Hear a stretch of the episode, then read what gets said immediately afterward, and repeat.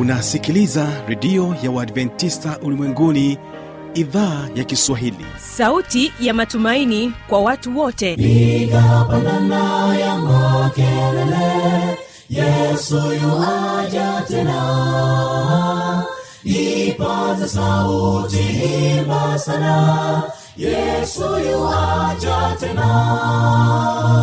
Anakuja anakuja yesu yuaja tena. Hii ni sauti ya matumaini kwa watu wote. Inayokujia kupitia redio ya uadventista ulimwenguni awr toka kila kona ya dunia tunasikia vita njaa maafa hivyo washiria marejeo ya mwokozi. Piga panda ewe mlinzi yesu yuwaja tena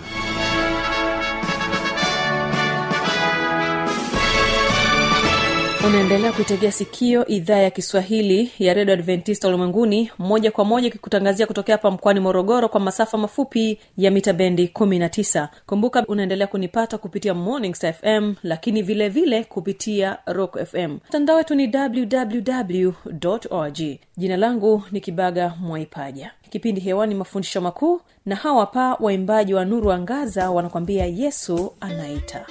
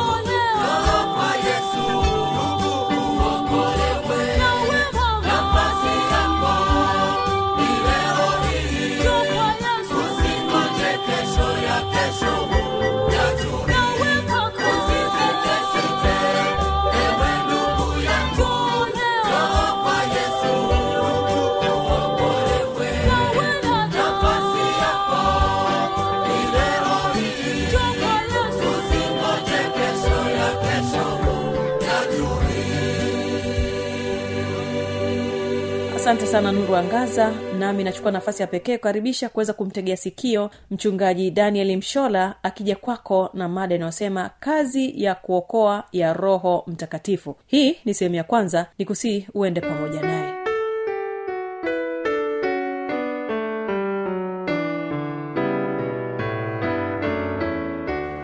Karibu ndugu msikilizaji wa redio yako ipendayo awr katika mada yetu nzuri e, yenye kichwa kisemacho kazi ya kuokoa ya roho mtakatifu. Kazi ya kuokoa ya roho mtakatifu. Hii ni mada ambayo tutaianza leo na tutaendelea nayo kwa siku kadhaa. Mahali fulani mhubiri mmoja alikuwa akihubiri na kuwaambia wasikilizaji wake iweni watu wenye upendo wenye furaha wenye amani watu wavumilivu watu wema na kadhalika alipomaliza tu kusema hayo eh, mkono wa mmoja kati ya wasikilizaji wake ukanyoshwa juu naye akamuuliza swali. Mhubiri huyo ndiyo mhubiri umetuambia tuwe watu wema watu wenye upendo watu wenye furaha watu wenye amani watu wavumilivu na mengine mengi kama ulivyotuambia. Je twawezaje kuwa watu wa jinsi hiyo? Je ni kwa uwezo wetu wenyewe au ni wa kitu kingine kilicho nje yetu? Ya hili lilikuwa ni, e, ni swali makini sana iliozwa na mtu huyu. Na maswali ya jinsi hii hakika ni maswali ambayo yameonekana kuwa ya msingi sana katika maisha ya watu wengi hasa watu wanaotamani kuona wakiishi maisha yasiyo na dhambi yaani maisha yanayopatana na neno la mungu. Je ni kwa jinsi gani basi? Tunaweza kuunganisha daraja kati ya kulijua neno la mungu na kuishi sawa na neno hilo? Je ni kwa jinsi gani neno la mungu laweza kutafsiriwa? Kimatendo katika maisha yetu? Je ni kwa jinsi gani basi nguvu ya kristo inayookoa yaweza kuingia ndani ya moyo wa mwanadamu mdhambi na kumbadili kuwa mtu aishiye pasipo dhambi? Jibu juu ya maswali haya ni kupitia uwezo wa uwepo wa roho mtakatifu. Kwa hakika ni lazima tumshukuru sana mungu maana katika kila analo tutaka tulitende hakutuacha bila msaada wa kutusaidia ili tulitende kama apendavyo yeye. Hakutupatia tu ukweli wa injili bali mungu ametupatia uwezo pia wa kutusaidia kuishi kulingana na injili hiyo. E, ndugu e, msikilizaji wangu unapaswa kufahamu kwamba neno injili e, lina maana ya habari njema ya wokovu. Habari inayofunuliwa toka kitabu cha mwanzo hadi ufunuo. Unajua biblia yote kama ilivyo ni habari njema. Wako watu wanadhani ya kwamba pengine neno injili ni neno linalotumika kuwakilisha maandiko yaliyo katika vitabu vinne vya agano jipya. Yaani kitabu cha mathayo eh, kitabu cha marko eh, kitabu cha luka na kitabu cha yohana lakini kwa kweli eh, maneno haya kuwakilisha vitabu hivyo vinne yalianza tu katika mwaka wa mwaka wa mia mbili baada ya kuzaliwa kristo. Hivyo si neno la kibiburia biblia yote kama ilivyo toka kitabu cha mwanzo mpaka kitabu cha ufunuo hutupatia injili moja tu ya yesu kristo. Hebu unaweza kusoma pamoja nami katika kitabu cha warumi sura ile ya kwanza ukiwa na biblia yako hapo karibu basi ni kuombe ufungue pamoja nami katika kitabu cha warumi e, sura ya kwanza aya ya kwanza mpaka ya tatu. Mtume paulo anaandika maneno haya. Paulo mtumwa wa kristo yesu aliyeitwa kuwa mtume na kutengwa aihubiri injili ya mungu ambayo mungu amekwisha kuiahidi kwa kinywa cha manabii wake katika maandiko matakatifu yaani habari za mwanawe aliyezaliwa katika ukoo wa daudi kwa jinsi ya mwili. Kwa hiyo paulo anajaribu kutu, kutu, kutuainishia hapa ya kwamba eh, injiri ya yesu kristo au injiri ya mungu ni habari zote zilizoandikwa katika maandiko matakatifu yaani bibulia ukianzia maandiko au maandishi yaliyoandikwa na manabii naam na hata yale yaliyoandikwa na mitume yote hayo yanatupatia kitu kinachoitwa injili. Labda pengine nirudie kidogo msikilizaji wangu. E, katika kitabu cha warumi sura ya kwanza aya ya kwanza mpaka ya tatu biblia sema neno haya. Paulo mtumwa wa kristo yesu aliyeitwa kuwa mtume na kutengwa aihubiri injili ya mungu.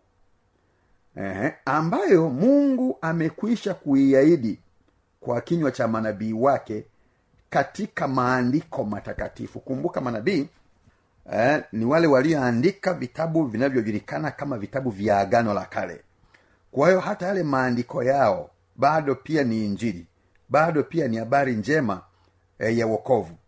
Yaliufunua wokovu katika masihi au kristo ajaye au kristo aliyetarajiwa aliyetarajiwa. Na na vitabu vya agano eh, jipya vyenyewe sasa vinamfunua kristo aliyekwisha kuja.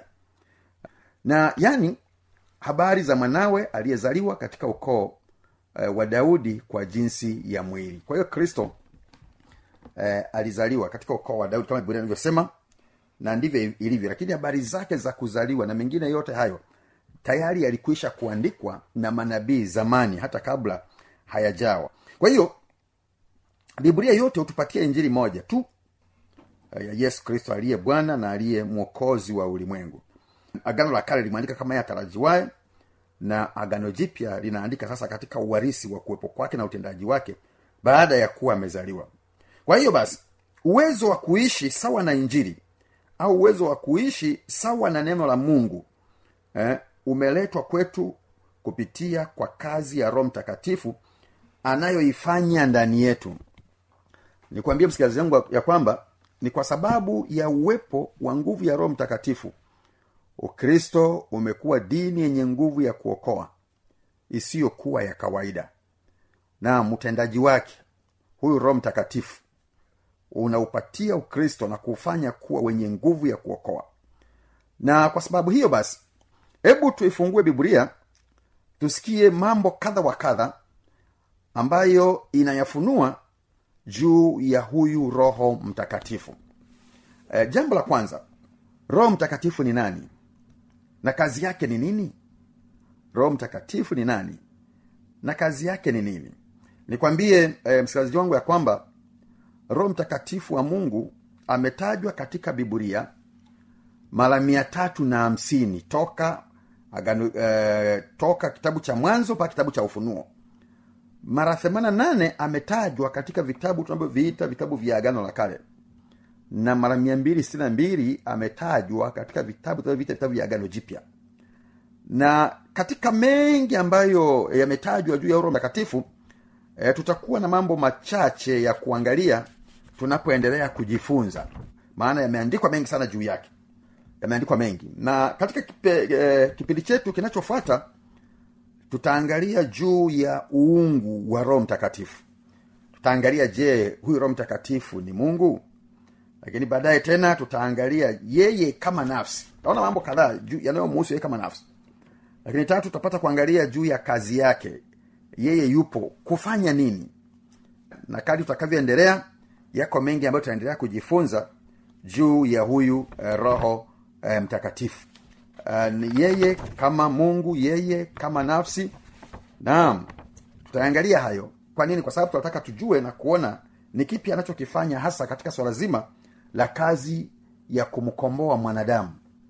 Na kwa sababu hiyo basi ninakualika eh, usikose kuwa nami na kuendelea kusikiliza juu ya mafundisho mbalimbali ambayo tutakuwa nayo katika mada hii muhimu sana juu ya kazi ya kuokoa ya roho mtakatifu kazi ya roho mtakatifu ni ya muhimu katika maisha ya kila mwanadamu na hasa katika maisha ya kila mkristo anayemwamini yesu. Maana mabadiliko ya kweli katika maisha toka ut- maisha ya utumishi wa dhambi hayawezi eh, kuachwa. Isipokuwa tu ni kwa msaada au kwa, kwa, kwa njia ya uingiliaji kati wa roho mtakatifu. Na yeye kama nilivyotangulia kueleza ametajwa mara mia tatu hamsini katika biburia yote. Mara themana nane ametajwa katika agano la kale na mara mia mbili na sitini na mbili ametajwa katika agano jipya. Na hivyo kufanya kazi yake iwe ya muhimu mno kuliko wengi wanavyodhani. Kwa sababu bila yeye mabadiliko ya kweli ya maisha kutoka maisha ya utumishi wa dhambi na kwenda katika utumishi wa haki e, maisha ya kutenda mema kwa mungu na kwa wanadamu maisha ya kuwajali wengine kuwa tayari kuwahudumia walio wahitaji na kuwasaidia hayawezi kuwa sehemu ya maisha ya mtu isipokuwa tu kwa kazi inayoweza kutendwa kupitia kwa roho e, mtakatifu. Ndiyo maana kujifunza habari zake ni kitu muhimu sana e, katika maisha yetu. Naamini kwamba kadi utakavyoendelea ndugu msikilizaji utapata mengi na utafahamu mengi juu ya kazi ya kuokoa ya roho mtakatifu anayoifanya katika maisha ya wanadamu. Maana bila yeye hakuna badiliko. Lolote ambalo mwanadamu anaweza kulipata kutoka katika maisha yake ya asili ya kutenda dhambi na kuingia katika eh, maisha mapya ya kutenda mema yanayompendeza mungu na yanayowapendeza eh, wanadamu. Basi kwa leo tutaishia hapa. Ni kukaribishe tena katika kipindi chetu kijacho. Tafadhali usipange kukosa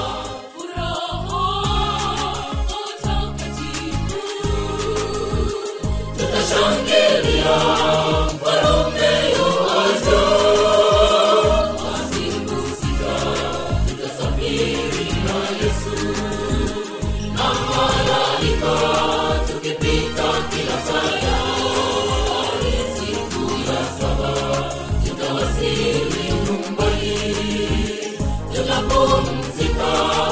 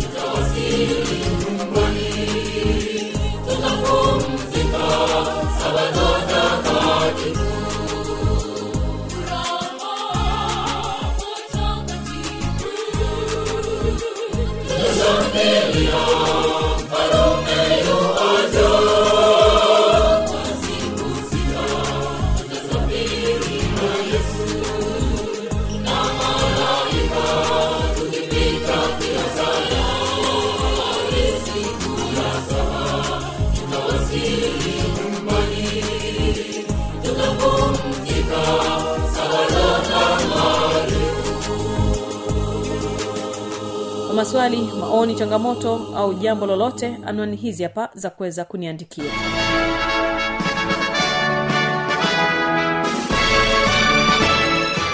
Redio ya uadventista ulimwenguni awr sanduku la posta 172 morogoro tanzania.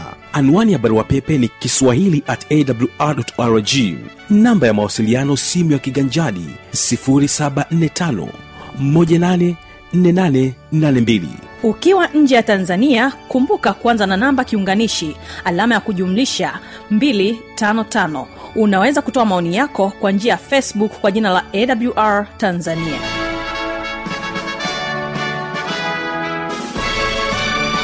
Kesho ni muziki na namziki lakini vile vile maneno yaletayo faraja. Huyu hapa mwimbaji restuta william mwachura anakwambia usikose pale. Iliwe ni ombi letu wote tusikose pale. Barikiwa